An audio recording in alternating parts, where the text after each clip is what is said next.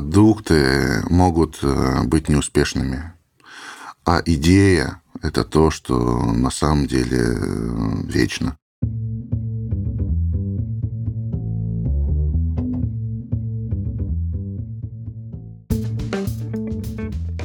Привет, я Юра Агеев, и это 256-й выпуск подкаста Make Sense. Вместе с гостями подкаста мы говорим о том, что играет важную роль при создании и развитии продуктов. Люди, идеи, деньги, инструменты и практики. И сегодня мой собеседник Юрий Дроган. Мы поговорим о продуктовой яме, в которую склонны попадать продукты. Обсудим, почему продукт — это не самое главное в бизнесе и что есть кроме него. Поговорим о разнице в языках коммуникации и картинах мира между продуктом и SEO. И о том, как научиться говорить на одном языке. И еще немного обсудим вопросы смысла, видения бизнеса и как это связано с ростом компании. Подкаст выходит при поддержке конференции по менеджменту продуктов ProductSense. Наша следующая конференция состоится 4 и 5 сентября в Москве. Билеты уже в продаже.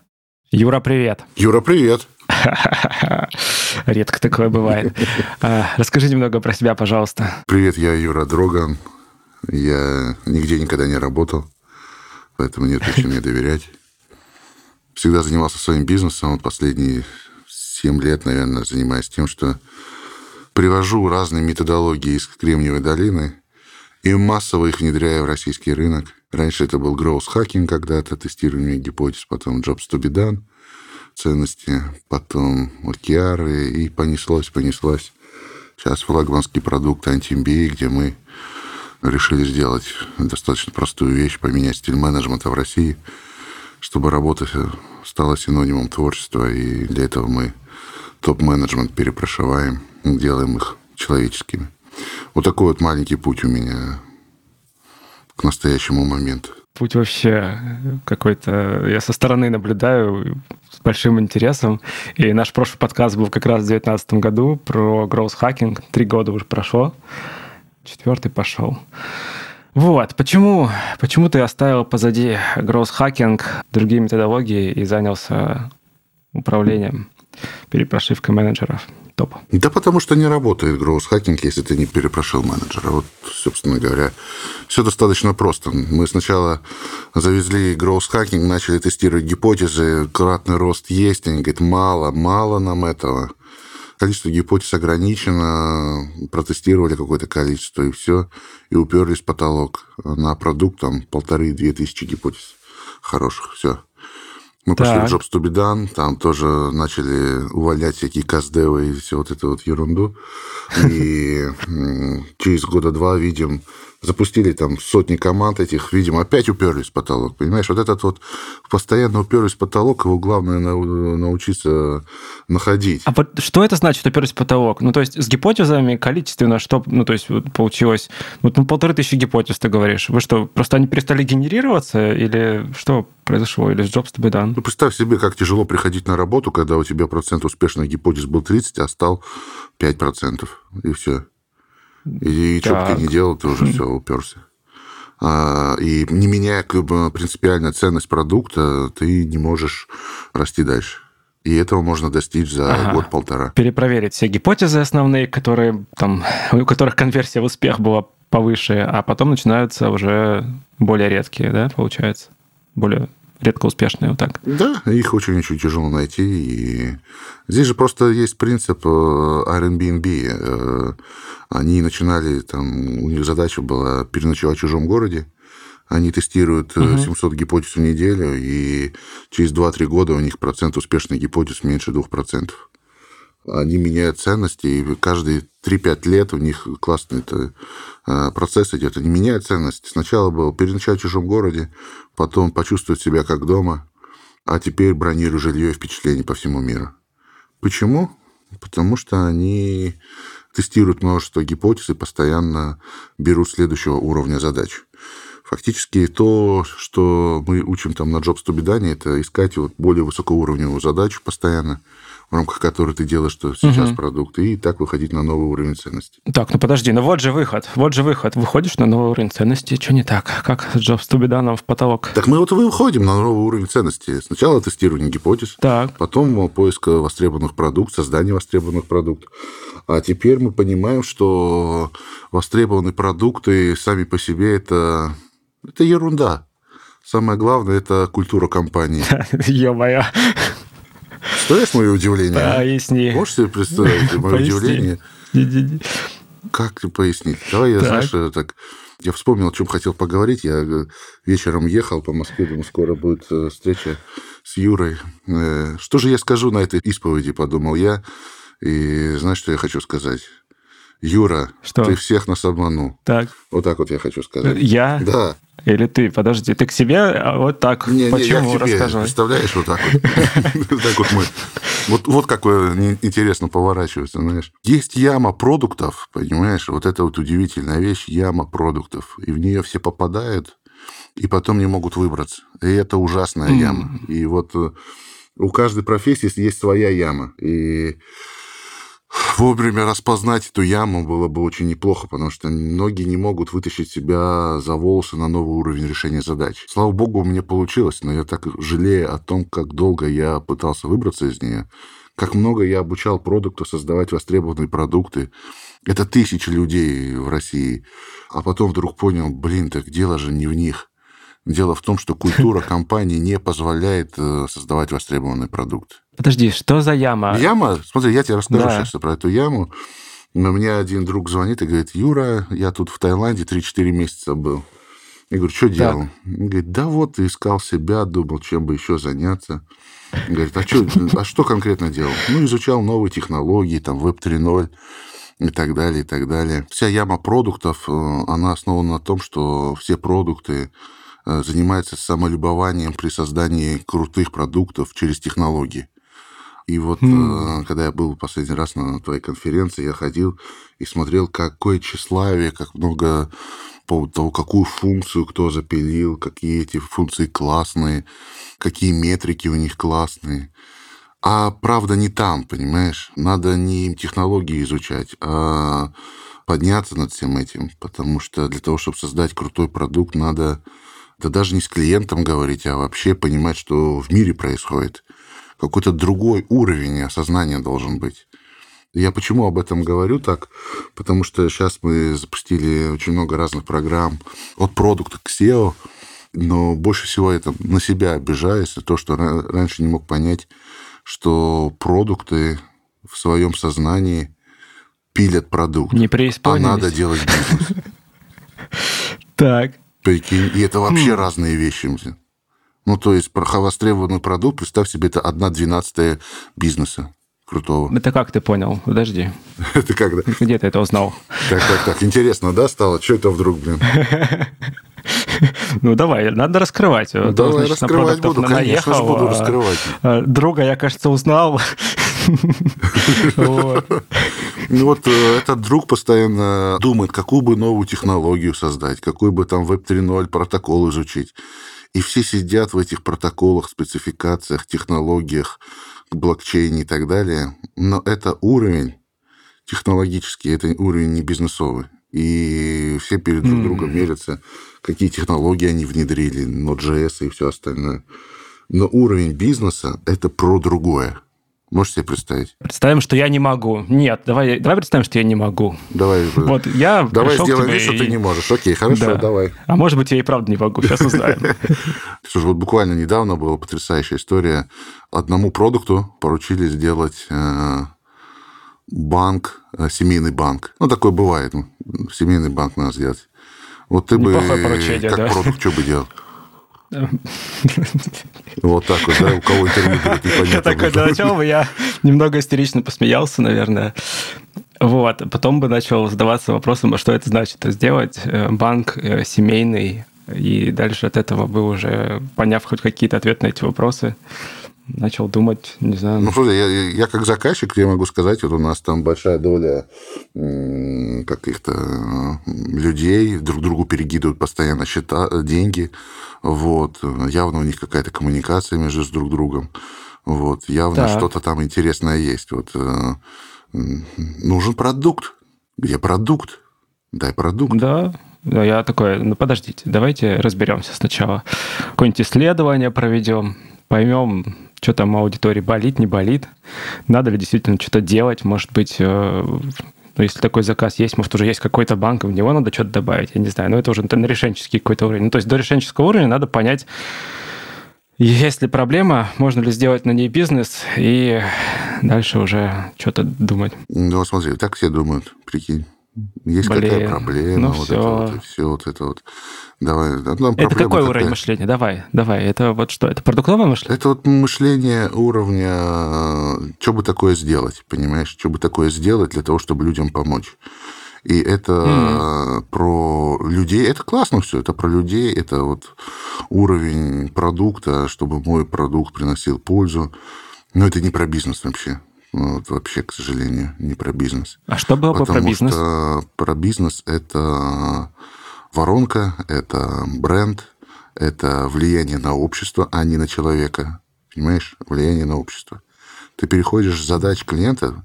Есть уровень болей, который, ну, совсем бессмысленно его рассматривать. Это продукты прошлогодние какие-то. Потому что болей больших уже нет, их просто нет. Мы уже живем в счастливом мире, и несмотря ни на что, мы... Вот... Относительно счастливым, давай, все-таки есть сноски. Слушай, ну вспомни, как ты записывал любимые треки, композиции, как ты плейлист составлял. Покупал CD, скачивал на компьютер, открывал Winamp, создавал файлик плейлиста. Ну, ты еще молод, а я еще с радио записывал. А, это... Ну, нет, так я не делал. А я делал, понимаешь. Что ты знаешь о болях вообще после этого? У тебя есть только середина песен, потому что ты к началу не успевал подбегать, понимаешь? Вот это боли. А сейчас ты просто лайкаешь и дизлайкаешь, и поэтому нет болей тех, которые там по КСДЭВу, там, Стив Бланк, это вот вся... Ну, продукты же продолжают появляться, подожди. Да, потому что они ориентируются на совершенно другое. Ты не делаешь историю про боли. Ну, то есть, если бы ты делал какой-нибудь Uber по болям, да, то ты бы нашел самую большую боль, начал в ней углубляться, и ты начинал бы с того, чтобы как давать сдачи. И 200 стартапов за рубежом делали QR-коды. Но вот это вот уровень уходить в боли. Это не работает. Пришел Uber, который сказал, так, какая у нас итоговая задача, какую итоговую большую, огромную цель общества мы хотим решить. И после этого Helicopter View создал продукт Uber. Не по методологии КСДФ, представляешь? Вообще. И вот это точно уровень. Так было. Да. Ну, просто смотри, здесь очень важно понимать, 200 стартапов похоронено просто на кладбище, они QR-коды создавали, потому что углублялись. Здесь просто предложение в том, чтобы подумать о том, что болей нет, раз. Пытаться сделать классный продукт, это, конечно, ну, прикольная история, да. Но бизнес в другом. Бизнес в том, чтобы создать большую эволюционное какое-то изменение в обществе. Какое-то подожди, огромное... ну, то есть я хочу поспорить здесь. Смотри, действительно ли на старте Uber чувак, там забыл, в общем, фамилия Лани, такая забыла. В общем, думаешь, он такой сел, что я такого сейчас сделал с обществом, чтобы оно просто поменялось из раз и навсегда. Ты думаешь, вот так это было? Да ладно. Ну, я серьезно говорю, это очень принципиально, это очень важно. Это и есть уровень мышления, которые я предлагаю хотя бы примерить, хотя бы попытаться понять, что ты идешь не от болей, а от общества. Подожди, откуда ты это знаешь, что он так? Подожди, откуда ты это знаешь? Я разбирался. Знаешь, мы можем там ссылочки вставлять и так далее, но главный лозунг его был, да, что он хотел сделать так, чтобы люди свободные стали в городе. И у него была миссия. Он очень хотел ускорить этот мир, чтобы он развивался еще быстрее, и видел огромное препятствие в том, что люди и товары перемещаются очень медленно. И его задача вообще не сделать Uber. Его задача сделать так, чтобы любой товар из точки А в точку Б, будь то подарок, цветы, посылка, люди и так далее, перемещались как можно быстрее. Вот какая глобальная задача. Ну, мне кажется, пока у Яндекса лучше получается, пока нет, это делать. Ну, я, правда, не знаю, как это точно так. Ну, тут как бы так и есть. А тут тогда другой вопрос. А Яндекс что тогда делает в этом смысле? Вот Они продукты, бизнес. Смотри, здесь вопрос очень интересный. Я вижу, что отличает успешный продукт от неуспешного, в основном это вот этот хеликоптер-вью, который есть у топ-менеджмента. И если вдруг продукты начнут на нем говорить, на этом хеликоптер-вью, то гораздо-гораздо быстрее пойдет и согласование, и... потому что есть огромная разница между топ-менеджментом и продуктами. Продукты не понимают топ-менеджмент вообще. Топ-менеджмент не понимает продуктов. Там просто дыра. К чему это приводит? То, что продукты там, приходят с этими мелкими фичами, иногда даже хорошими фичами, к своим руководителям, не могут объяснить, зачем это надо, потому что те говорят на другом языке. И от отчаяния, от выученной беспомощности начинают делать то, что говорят им топ-менеджеры. Но проблема в том, что топ-менеджеры не могут говорить на языке продуктов. И получается полная херня и с той, и с другой стороны. Поэтому я тебе хочу просто подсветить вот эти два мира. Мир болей, фич, метрик продуктовых, 7-day retention и всего остального, которые очень любят продукты. Они просто... Вот эта экспертиза рвется наружу. Все на конференциях об этом рассказывают. Но есть другой мир. Мир бизнеса, мир стратегии. И вот очень хочется, чтобы продукты начали вот в ту сторону копать. И в этот момент надо отказаться от технологий вообще. Смотри, я вот сейчас вспомнил, что слушал когда-то подкаст «How I Build This», такая серия есть, и там как раз с фаундерами разных компаний говорят. И слушал я подкаст «Lyft», конкурент Uber. Вот. И, соответственно, если я правильно запомнил историю, там его соосновали два человека, один из которых был, собственно, по-моему, учился... на чем-то вроде, знаешь, градостроительства или чего-то такого, точно не могу сказать, вот, а второй учился или был стартапером. Ну, вот, не ручаясь за точную историю, но примерно, как я ее запомнил, да, типа, один горел идеей что-то там с городами сделать, с транспортом, а другой стартап хотел запускать. И вот якобы они там встретились, там запустили междугородние поездки студенческие, там, из общаги, еще что-то и так далее, и так далее. Я вот слушал этот подкаст тогда, и думал, блин, и более того, я даже записал себе в заметке как раз вот эту идею, что для того, чтобы создавать компании, опять, нет, на самом деле я записал, чтобы создавать продукты, давай, вот здесь тоже шаг такой, да, то есть на самом деле я тогда и, наверное, сейчас в том числе на продукты ориентирован. Вот, такой записал, нужно, типа, быть экспертом в области и, там, потратить на нее X лет, чтобы просто знать более проблемы. Вот сейчас то, что ты говоришь, да, вот это была моя интерпретация тогда. Но сейчас я смотрю на эту историю, я могу предположить, что это красивая история, сочиненная позже. То же самое с Uber, например. Почелленджи меня обратно, пожалуйста. Слушай, я не буду тебя челленджить. Смотри, здесь очень важно, ты создаешь продукт для людей или так. Ты создаешь бизнес для общества. И в зависимости от того мышления, которое ты применяешь, и тех слов, которые ты используешь, у тебя получаются разные истории. И, к сожалению, я потратил очень много времени на то, что я строил продукты. А продукт для общества не может быть? Подожди. Продукт может быть, он внутри бизнеса. И это 1/12 бизнес. И есть маркетинг, который надо очень хорошо, важно продумывать. И он гораздо важнее, чем продукт. Представляешь, гораздо важнее. Это могу представить, да. И надо продумывать бренд. Бренд продукта – это вообще это, какую большую социальную задачу и он решает, какой именно вопрос обществу он задает, этот продукт. Дальше есть HR-стратегия. Как ты собираешься людей создавать, какую культуру компании ты строить собираешься, как строится... стратегия качественных изменений всего бизнеса. И вот здесь вот, когда ты выходишь... То есть, смотри, ты можешь дом строить, да, и архитектором дома быть, или, может быть, каменщиком.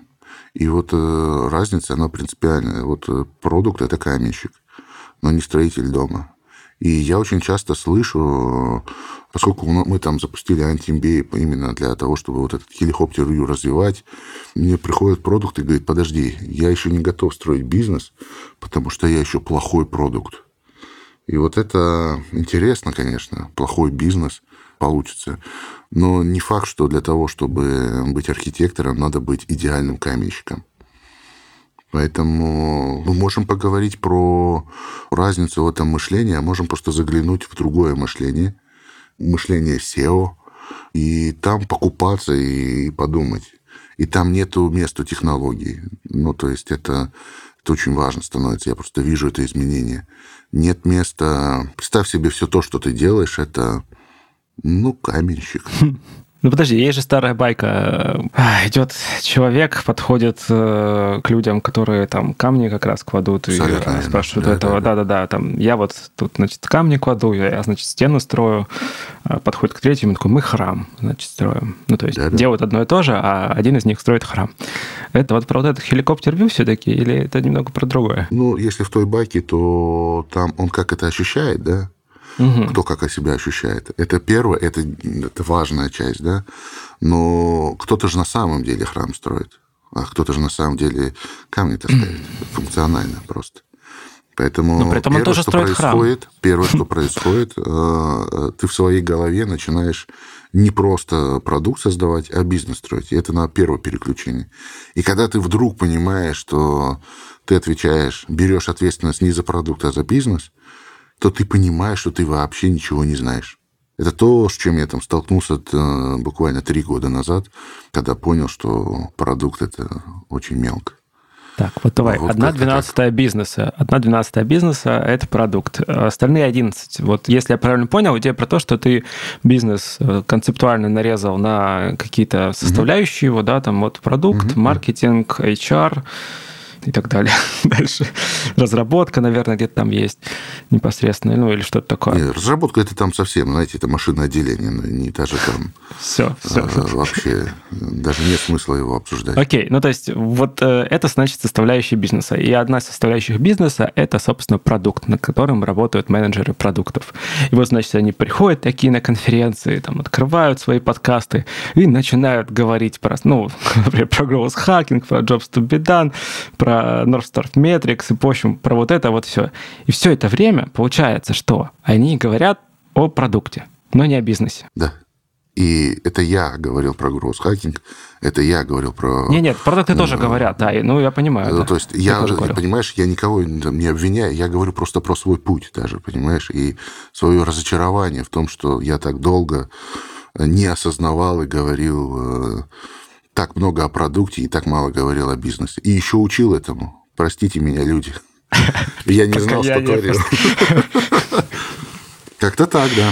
Окей, идем дальше. Значит, есть мышление бизнесовое. И что? Давай ему дадим, как-то очертим его все-таки, попробуем. Не знаю, сжато, ну, там, в одном абзаце описать, что оно из себя представляет. Вот. Продуктовое... мы уже поняли в общих чертах. Оно то, чтобы создать продукт, который решает какую-то боль, какую-то задачу, там, метрики, гроусхакинг, причинить пользу конкретным людям. Хотя вот здесь, мне кажется, как раз часть социальная вполне себе. Ну, допустим, бизнесовое тогда что? О чем оно говорит? Фишка в том, что даже если я сейчас скажу, да, о чем, то за этими словами не будет звучать для большинства что-то важное. Я скажу «стратегия». И все такие, ну, конечно, стратегия. Но там, на самом деле, за этим кроется огромный мир, рыночная стратегия. Каких конкурентов из существующих вы будете, и как выжимать с рынка, по каким методологиям, там, через disrupt innovation или через стратегии дифференциации, доминирования. Там огромный мир, как строить стратегии, бизнес-стратегии, понимаешь? Вот. Это тактика, но тактика не то, которую сейчас там в большинстве головных продуктов, это там agile. Верх стратегии у продуктов, как это делать, это там какой-нибудь agile, да. А оказывается, в рамках компании agile – это тактика, ежедневные встречи и так далее. Так вот, каким образом организовать тактическую работу большого количества людей, как их зарядить этой эволюционной целью всей компании, каким образом выстроить нестандартное мышление у себя и у других. То есть стратегия, есть тактика, есть еще управление. Каким образом управлять этой махиной каким образом распределить людям обязанности, предназначение, обещания, каким образом сделать так, чтобы эти все изменения были отслеживаемы, качественные изменения, чтобы у тебя было дерево качественных изменений по всей компании и по разным отделам. А отделов много, на самом деле. Это и отдел менеджмента, это отдел маркетинга, брендинга, HR. Ты еще из этого собираешь просто экосистему, скорее всего, продуктов, когда у тебя должна быть в голове такая большая продуктовая линейка. И самое последнее – это как ты управляешь людьми. И самое сложное – это люди. Каким образом ты их вдохновляешь, каким образом ты проводишь там one-to-one встречи, интегральные встречи. То есть это большой, огромный мир со стратегией, с тактикой, с управленкой и людьми в конечном итоге. Как ты управляешь бюджетом, как ты управляешь финансами. То есть это же тоже большая история. Сейчас все финансами обычно управляют там, через планирование финансов и так далее. Ну, есть разные способы. И вот этот мир, он совершенно... как будто его нет, знаешь. А продукты думают, что это они создают ключевую ценность. Но, к сожалению, так, что ключевую ценность создает все-таки SEO. Притом в своей голове, вот что самое удивительное. Ты описал очень широкие области. Как продукт вообще с ними связан? Кажется, они лежат за пределами компетенций. Или что? Нет? Да. И оставайтесь там. Если вас лежит за пределами этих компетенций. То есть вот этот рост... Поясни. Смотри, все продукты мечтают о быстрорастущем бизнесе, правильно ведь? И стать единорогом. Допустим, так. Но пока они не возьмут ответственность за всю компанию, они не смогут реализовать эту мечту.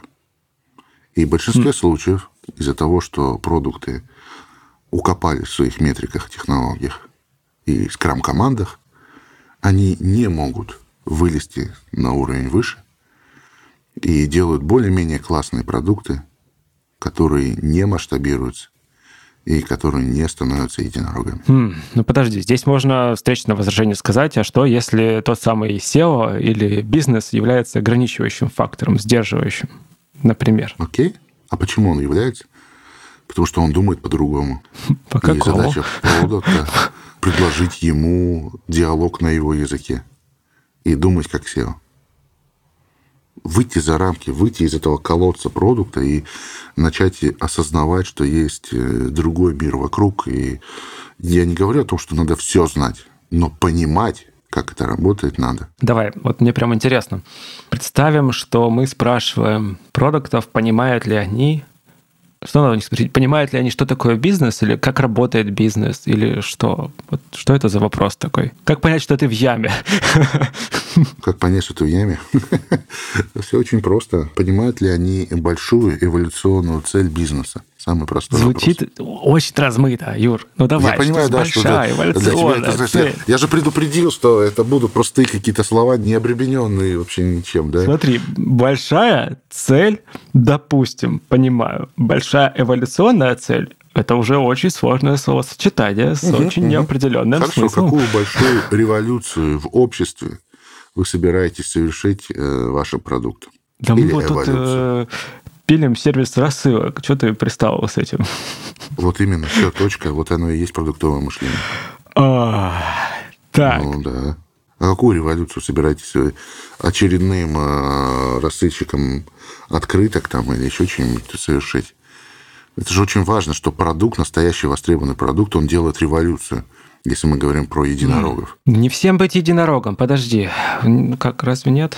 Зачем всем единорогом быть? И вообще, возможно ли это, чтобы все были единорогами? Хорошо, пилите тогда сервис открыток.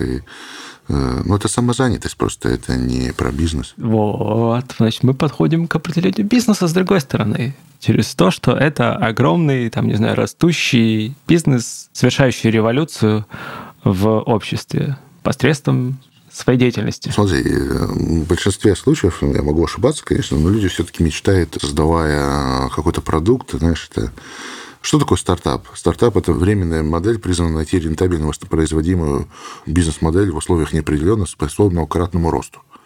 Вот что такое стартап, да? Что такое продукт? Это уже не временная история. Ну, да, что такое бизнес? Это не временно, а уже устоявшаяся бизнес-модель, которая способна к кратному росту. Потому что, ну, я не знаю, а зачем тогда жить, если кратно не расти?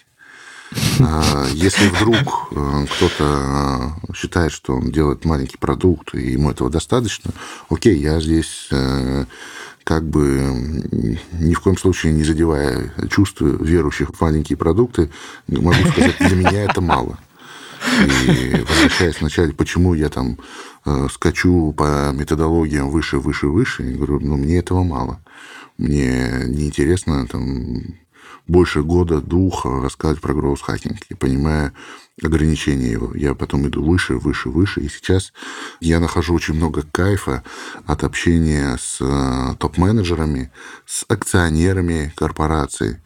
И тот хелихоптер-вью, который там есть, я хочу, чтобы продукты почувствовали, понимали, что они могут достичь чего угодно, если перестанут делать все подряд в своем продукте и начнут думать о той революции на рынке, которую они хотят совершить. Про чувство верующих в маленький продукт очень смешно. Через это давай прикинем мостик к тому, что сам бизнес, ну то есть SEO, акционеры, они могут верить во что-то, например, немасштабируемое, или хотят создавать что-то немасштабируемое. И ты как продакт, который верит, например, хочет верить в революцию, которую он совершит через свой продукт, сталкиваешься с тем, что тебя сверху не дают этого делать. Так я вот, не может быть тех топ-менеджеров, которые не верят, не хотят масштабируемого. Понимаешь, ну, у них KPI есть. Зачем им жопу рвать? Подожди. Ну вот, например, они сидят на классном месте, я не знаю, их там KPI выполняются. Зачем рвать жопу и что-то делать крутое, когда у тебя и так нормально работает? Такого не встречал, что ли? Не, я встречал такого. Это вот прослойка между действительно предпринимателями наверху, акционерами, и вот этот вот менеджмент, который как сытые коты сидят, и да, и так все хорошо. Нас тут неплохо кормят, да. Да, нас тут неплохо кормят, но все-таки я вижу смысл предпринимательства в том, что ты постоянно усложняешь задачу, которую ты решил. И каждый раз, создавая один продукт, второй продукт, там, а потом уже и бизнес, ты берешь и усложняешь сам себе условия, входящие задачи, для того, чтобы доказать самому себе, что ты ее смог решить. И вот гений продукта в том, чтобы искать нестандартные решения клиентских задач. Кто клиент? Подожди. Все еще пользователь или клиент? Или клиент уже акционер или там предприниматель? Клиент все еще человек. Угу. Клиент. Я просто то, что задачи немножко разные. У продукта задача искать нестандартные решения на задачи клиента. Так. А у SEO у него амбиция другая. У него реализовывать с помощью бизнеса свое видение этого мира, свою идею этого мира. И плевать он хотел на всех. Вот что на самом деле самый крутой SEO. Я хочу вот так вот. Я решил, что мир должен быстрее двигаться, и этому мешает то, что у нас там такси плохое. Все. И каждый SEO, хороший SEO, видит это несовершенство мира и является символом борьбы с этим несовершенством. А что, если у него галлюцинация? А ему плевать вообще. Подожди, это плевать. Это... Ну а как же вот эти продукты, которые запускаются и потом просто никому не нужны, в них вливаются миллиарды, миллионы? Продукты могут быть неуспешными, а идея – это то, что на самом деле вечно. Это очень важно. Ты можешь перебирать ответ на вопрос «как?». Внутри продукта и перебирать MVP, там что там еще. Ну, тогда идея должна быть классной, или что? Ну, подожди. Да, тогда идея должна быть классной. Ответ на вопрос, зачем тебе это, должен быть свят и незыблем. И ты с помощью этой энергии, этого зачем это тебе, создаешь бизнес, внутри которого есть продукты, и ты перебираешь эти продукты очень долго, пока не найдешь свой ответ, свою версию ответа на вопрос «Зачем?». Бизнес должен иметь ответ на вопрос, почему он вообще существует, а продукт отвечает, продукт отвечает на вопрос, собственно, как Он существует. Абсолютно верно. То есть через что? Да. Давай перейдем к SEO-мышлению. Не тому, которое про оптимизацию, а то, которое вот с видением. Ну, надо ответить на вопрос, зачем ты это делаешь. Один из самых сложных вопросов, на самом деле, мне кажется. Вот, в моем личном топе. Это самое крутое. Вот и мы добрались до самого интересного. Для того, чтобы продукту понять, какой следующий продукт или бизнес ему делать, находясь в теплой стране 3 месяца, надо не изучать новые технологии, а искать ответ на вопрос, зачем тебе это и какое изменение в обществе ты хотел бы сделать. Почему в обществе? Смысл, он же такой. Разве он не внутри смысл? Ну, внутри тебя, конечно. Но при чем тут общество? Ну, потому что деньги – это мера того, насколько ты сильно в положительную сторону поменял этот мир и общество. Чёрт знает. ТикТок в положительную сторону поменял мир. Ну да. Ну смотри, мы же говорим про этот мир, где нет там продажи наркотиков, оружия и всего остального. Это мы убираем. Но мир платит тебе деньги за то, что ты его меняешь. И вот ты какое собираешься изменение в нем сделать? Мир платит тебе деньги за то, что ты его меняешь. Не слышал такое. Звучит интересно. Но ведь это же вопрос, на который SEO ответил. И должен ответить владелец, фаундер, предприниматель, а продакт. Да, я не спорю. Мы же говорим сейчас про мышление SEO. Так. Я предлагаю продуктам... И продукту тоже отвечать на этот вопрос? Ну, было бы неплохо. Ну что, если ответ точно такой же будет? Тогда он переходит на новый уровень. Тогда он видит всю картину целиком и понимает, зачем ему бренд, маркетинг, HR и все остальное. Вот здесь интересно, сейчас задумался. Знаешь, я сначала сказал, ответ будет точно такой же, а потом через буквально мгновение подумал, ну, блин, нифига. Скорее всего, будет ответ совершенно другой. Yeah. В том смысле, что, вот, например, у там, предпринимателей, SEO, того, как там рулит компания, у него ответ, зачем он может действительно состоять из вот этого самого видения, там, революции в чем-то. Ага, сделать что-то лучше, сделать мир лучше. Вот. А у продукта будет собственный ответ на этот вопрос. Потому что вопрос будет другим. Зачем я... работаю над этим продуктом. Ну, то есть, как у него может быть вопрос, зачем этот продукт существует, потому что не он создал видение конечное. Никто не спорит, что он создал видение, но мое предложение, оно в том, что давайте у каждого будет своя картина мира, и мы будем мериться картинами мира по изменению этого мира. И если вы вдруг хотите пойти к SEO, если вы работаете в большой корпорации, хватит рассказывать SEO о фичах и метриках.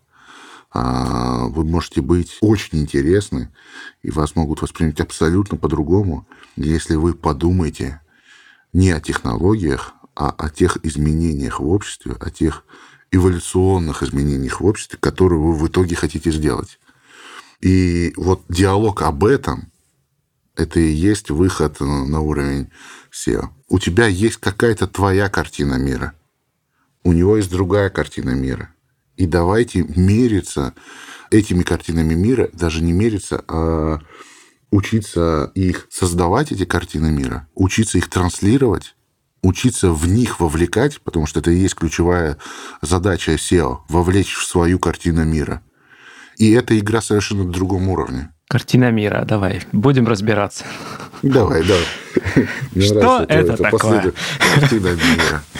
Ну, смотри, если мы говорим про SEO, то картина мира, она в том, чтобы понять, какое будущее ты предлагаешь этому миру. Твой вариант будущего. Относительно вполне конкретной области какой-то все-таки. Абсолютно верно. Ну, смотри, моя картина мира в том, что в России абсолютно... неправильный менеджмент. Там люди не раскрепощаются, люди подавлены KPI-ами. В 1861 году раскрепостили. Ну, что ты начинаешь? Ну, нет, я не согласен с этим. Еще раскрепощать и раскрепощать. Мне хочется, чтобы все SEO управляли через смыслы, а не поручения. Ты сделаешь это, значит, ты бывает это. Еще и со стороны SEO что-то не так интересно. Конечно, конечно. Но ты можешь... Не все SEO одинаково полезны. Многие бесполезны.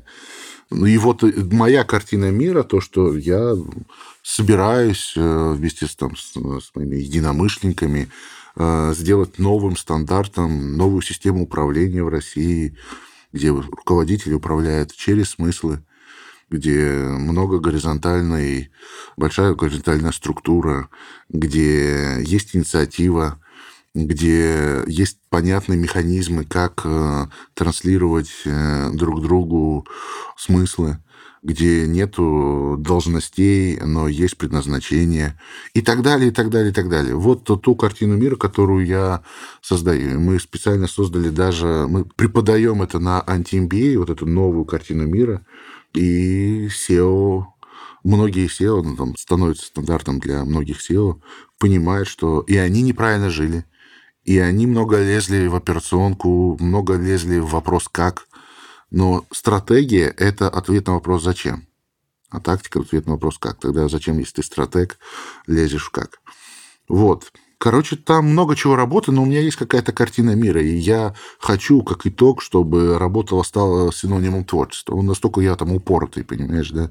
Я вот верю в это. И у меня есть какой-то план. И за это я получаю неплохие деньги от этого мира. Во что ты веришь? Хороший вопрос. Ты не поверишь. Значит, я этот вопрос для себя открыл в контексте, правда, психотерапии, во что я верю. И очень круто убеждение как раз оно скрывает. Но об этом давай потом когда-нибудь. Ну, на самом деле, я абсолютно с тобой согласен. Там тоже можно покопаться, и там тоже много ответов. Потому что есть какие-то вещи, которые ты не можешь просто инверсировать. Он проходит сквозь некоторые проекции и сразу на уровень убеждений. Просто ты такой, во что я верю? Почему я вот сейчас, не знаю, выхожу на улицу и одеваю куртку, хотя на улице светит солнце? Почему? Во что я верю, делая это? И ты такой, блин, ну, мне вообще мама каждый раз говорила, что там это. И начинается. То же самое про бизнес можем, на самом деле, понараскручивать. Вот. Значит, картина мира ты описал. Достаточно красочно. Ну как, я не скажу, что мне понятно, но я поверил. Мне нравится. Смыслы в этой картине мира, они являются ее следствием, ее частью, или чем они являются? Давай еще раз. Картина мира – это то будущее, в котором ты хочешь жить. Так, хорошо. И... Оно становится для тебя смыслом. В каком-то смысле. Оно становится для тебя итоговым состоянием, которое ты собираешься строить. Хорошо. Вернемся к продукту. В его случае картина мира – это, получается, представление о том, что то, над чем он работает, как-то повлияет на мир. Опять же, у него может быть собственное представление о том, как именно оно повлияет на мир. И отсюда, собственно, какой-то смысл его работы вытекает. Не только зарплата, но и там, может быть, сопровождающие какие-то вещи, не знаю, работа с людьми, там классно. И вот эта вот революция, которая маячит там впереди чего-то там в сфере бизнеса какого-нибудь. Это вот его, может быть, картина мира что-то. Это картина мира его настоящего. Но это не картина мира будущего общества, которое он создает. И это нормально. Но если вдруг ты как продукт хочешь создать быстрорастущий бизнес, а я многие знаю, что хотят создать именно быстрорастущий бизнес, но почему-то занимаются продуктом, то для того, чтобы тебе сделать этот level-up, тебе надо задуматься о том, в каком мире ты хочешь жить в будущем, и при чем здесь твой продукт. И это позволит тебе вытащить просто за волосы тебя из этой продуктовой ямы. Так. Возвращаемся к идее того, что вот SEO и продукту, им нужно эти две картины мира. Допустим, она у продукта другая немного. Не допустим, она точно будет другая, потому что это его индивидуальный смысл, его сознание, его прошлое. То есть все это внесло в какой-то вклад, и у него получилась такая вот картинка. И у SEO картинка. Им нужно так подойти друг к другу, и условно один показывает там, я не знаю, нарисованное там светлое будущее, а другой немного пасмурное, но тоже достаточно такое яркое. И они начинают говорить. И продуктовая яма – это когда продукт начинает говорить через метрики. И то есть его картина мира начинает моментально сужаться. Да? Вот из там, не знаю, того пейзажа, который был изначально там в голове у SEO, он вдруг сужается на камень, лежащий на склоне. Это вот Ты это имел в виду про яму? Абсолютно верно.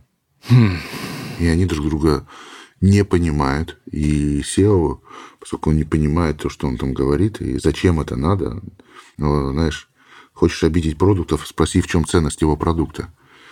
Вот. И не понимая, зачем это надо, видя вот этот вот бесконечный бэклог, обязательный артефакт продукта, что самое главное, чтобы продукт не уволили завтра, у него должен быть очень-очень полный бэклог. Залог успеха, залог работы до пенсии.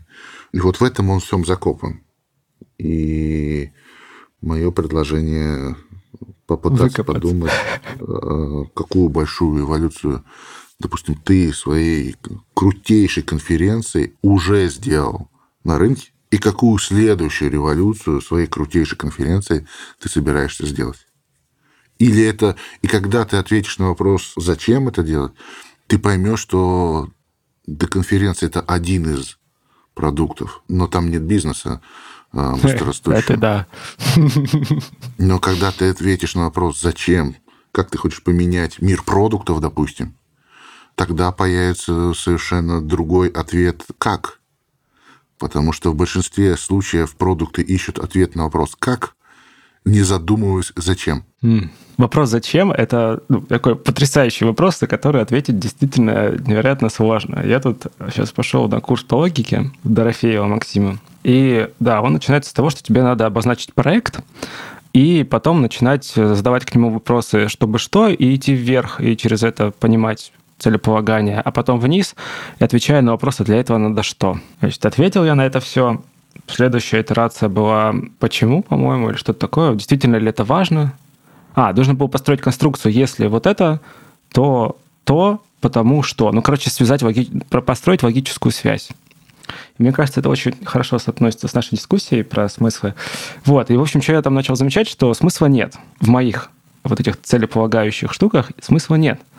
Потому что я неправильно сформулировал ответ на вопрос, зачем вообще я это делаю. То есть я не дошел до уровня, конечно же, там, социальных изменений революционных посредством продукта, но я неправильно сформулировал ту цель, с которой я пришел. Переформулировав ее, я начал видеть смысл, я начал видеть логические связи, действительно. Это у меня 2 недели ушло на это на самом деле. Потому что я думал, что я понимаю, а потом казалось, что я не понимаю. Вот, я к тому, что это очень-очень сложный вопрос. Давай уберем всю эту психотерапию нахер и подумаем по-другому. Да, давай. Ты можешь копаться бесконечно внутри себя и искать ответ на вопрос «зачем?», но из слова «жопа» собрать слово «счастье» не получается. Там слишком мало букв. Правильно ведь? Что делать? Надо пойти и узнать, а куда хотят развиваться твои продукты. Если ты занимаешься продуктовой конференцией, правильно ведь? Что они там вообще делают? Но это же часть работы продакт-менеджера, нет? Тогда ты начнешь боли искать, извини. Ты начинаешь там боли сразу искать, что у тебя сейчас болит. Что отличается боли от того, что продукты хотят куда развиваться? Чем это вообще такой вопрос? Давай. Дискредитирующий. Боли – это то, что сейчас болишь, а цель – это о чем мечтаешь. Это разные вещи. Это принципиально разные вещи. Боль может быть без задач? Нет. А бывают задачи без боли? Конечно. Боль – это частная.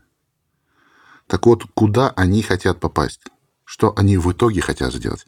Кстати, здесь у нас просто там отточенная методология, как искать цели.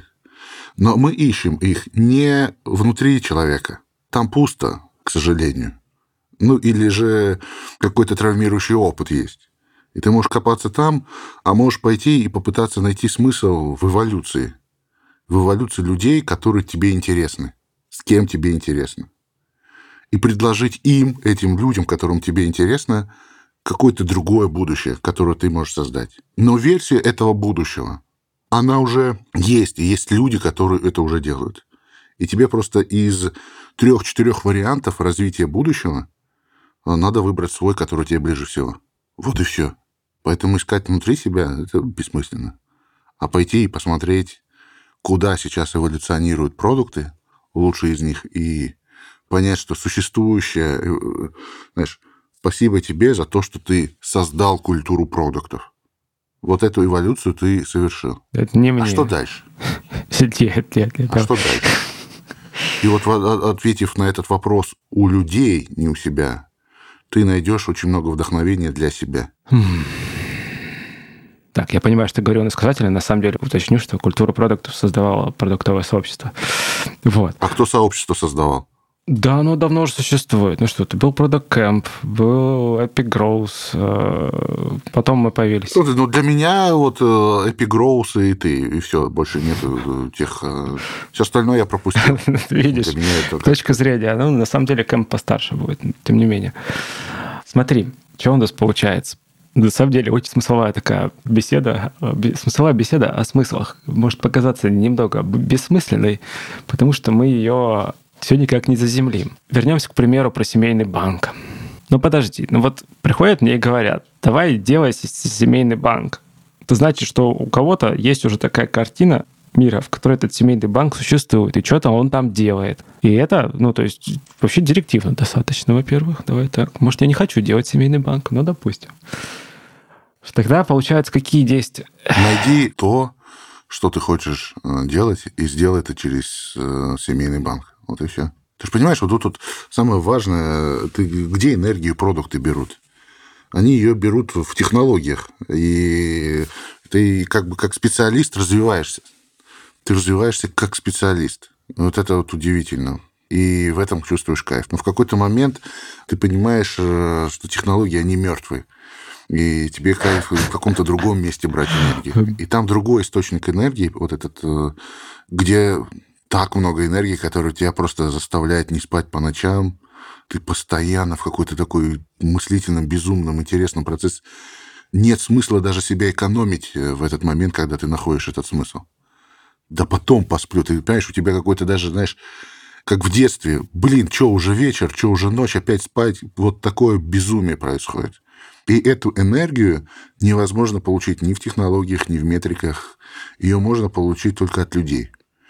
И предложение, оно в том, чтобы, когда ты создаешь что-то, ты находишь то, что тебя заряжает, до безумия сильно заряжает. И из этого появляется действительно востребованный продукт и быстрорастущий бизнес. Так это ж вот это вот что-то, это все-таки идея, или же это непосредственно то влияние, которое ты оказываешь на мир, на вот это общество? Это картина будущего, которую ты хочешь создать. И в примере с семейным банком. Вот, если я получаю такую задачу, поручение, допустим, да, вот от, не знаю, да? Мне дают бабла на это там. В этот момент что должно случиться тогда? Ответ — это сформированная картина мира, в которой этот семейный банк делает то, что мне почему-то хочется. То есть мне надо в этот момент ответить тебе своим видением. Да. Но я же не провел исследование, я не провел исследование, я не провел ничего, никаких... Я не спорю, но о чем она будет? О чем она будет? Я сейчас могу тебе сказать правильный ответ, но потому что мы проводили исследования, мы огромное количество исследований проводим. Мы уже почти все знаем, что только можно, да, но здесь именно куда ты копать будешь, что ты будешь искать во время исследования, вот ключевой вопрос. Потому что в большинстве случаев люди ищут что? Боли. Что болит. А с другой стороны, они могут начать искать подтверждение того, чего они хотят, чтобы оно существовало. Ну, обычно есть какое-то видение, но если ты правильно задаешь вопросы, то тебя не могут обмануть. Ты задаешь вопросы по событиям, которые конкретно происходили, а не по оценочным суждениям, нравится или не нравится этот или иная фича, заплатили вы бы за это и так далее, и так далее. Это неправильное интервью. Правильно это, что конкретно происходило у вас. Как вы к этому пришли, к тому, что вы начали друг другу деньги кидать? Вот эти вопросы надо задавать. И искать там несправедливость. Что значит несправедливость? Несправедливость – это то, в чем сейчас несовершенен этот мир, закрывая который с помощью бизнеса и продукта, ты делаешь этот мир немножечко справедливее, немножечко лучше. Давай финалиться, Юр. Что напоследок скажешь? Что с семейным банком делать, да? Да нет, ну, не то, чтобы не стало понятно, что с ним делать, но я, как видел, что ответить придумал. Смотри, давайте я расскажу свою версию просто, и ты поймешь, может быть, о чем я вообще говорил. Просто есть история, когда продукты пилят семейный банк и делают это на уровне болей, и там выявляют сразу контроль денег, контроль расходов, создают огромное количество функционала там, по расходованию средств ежемесячно, по счетам, по карточкам, ограничения на лимиты делают и так далее, и так далее, и так далее. То есть вот это роют себе продуктовую яму просто до безумия быстро, потому что потом же это все поддерживать надо, понимаешь? Потом же это все... Ну, почему они это делают? Потому что бэклог должен быть полный. Потому что за это платят. Это одна история. Потому что за это платят. У тебя команда становится все больше. Чем больше ты сделаешь фичей, тем больше тебе дадут команду. Чем больше команда, тем больше влияния. И так далее, и так далее. И ты оказываешься на дне этой продуктовой ямы, где твой продукт пользуется, а нифига не происходит. И ты думаешь, черт, я хожу на эту работу. И есть другой способ. Оказывается, можно пойти и поспрашивать, а что на самом деле, какие цели люди преследуют, особенно молодые пары. И, оказывается, есть большая проблема с тем, чтобы вообще договориться, кто за что платит. Договориться о финансах между мужчиной и женщиной, оказывается, это большая проблема. Особенно, когда они только начинают встречаться, и огромное количество страхов, опасений о том, что вообще можно испортить отношения, потому что она там или он хочет iPhone, но не может себе позволить, потому что придется еще один купить своей половине. Mm-hmm. И вот здесь вот начинается драма. И начинается большая несправедливость, что люди сами не могут договориться о финансах. И все, что тебе надо сделать как продукту, это не создавать огромный функционал по раздельным счетам или совместным счетам, а просто сказать, ребята, кажется, вы настолько повзрослели, что и вы, это очень важно, вы научились управлять своими финансами, и пришло время управлять семейными финансами. А давайте вы договоритесь друг с другом. А наш семейный кредит с двумя поручителями, это будет лишь повод договориться. И оказывается, это гораздо лучше продается, чем все остальные фичи и так далее, и так далее, и так далее. Просто совместный кредит на покупку для него или для нее, который является лишь поводом, чтобы он или она начали говорить о самом важном, о том, чем не принято было говорить, и о чем они боялись поговорить, о том, как они будут распределять свои финансы. Вот, собственно говоря, такое простое решение дало гораздо лучше конверсию, чем сложная история. Но это же не создала банк. Ты мне задал задачу банк создать, а это получился продукт. И вокруг этой несправедливости строится все, вся продуктовая линейка, понимаешь? А это является входом в эту несправедливость. Они не могут, ты не можешь создавать семейные счета, а большинство людей не договорились об этом. Понял. Кажется. А тем, кто договорился, им уже это и не надо. Они уже как-то этим пользуются. Хорошо. Остановим этот кейс здесь. Юра, я очень рад, что наш разговор пошел не по плану. Я сейчас смотрю на него и понял, что мы говорили вроде бы и о том, но совсем о другом. И, честно, я кайфанул от этого. Спасибо тебе большое. Спасибо, я тоже кайфанул. Я надеюсь, что я... смог какую-то мысль донести твоей аудитории, что пора выбираться на следующий уровень. Мне кажется, продуктовая яма – это отличная тема для доклада на конференции. Надо подумать будет об этом. Спасибо, Юр. До встречи. Пока-пока. Спасибо. Пока-пока. Это был 256-й выпуск подкаста Make Sense. Сегодня вы слушали Юрия Дрогана и меня, ведущего подкаста Юру Агеева. Если вам понравился выпуск и вы считаете информацию, которая прозвучала полезной, пожалуйста, поделитесь ссылкой на выпуск со своими друзьями, коллегами, знакомыми. Ставьте лайки и оставляйте комментарии в сервисах, где слушаете подкаст. Это поможет большему количеству людей узнать о том, что он существует. Спасибо, что были с нами. До следующего выпуска. Пока!